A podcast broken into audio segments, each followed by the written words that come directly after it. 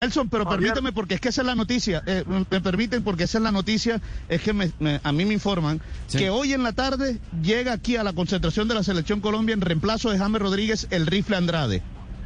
que será convocado a la selección.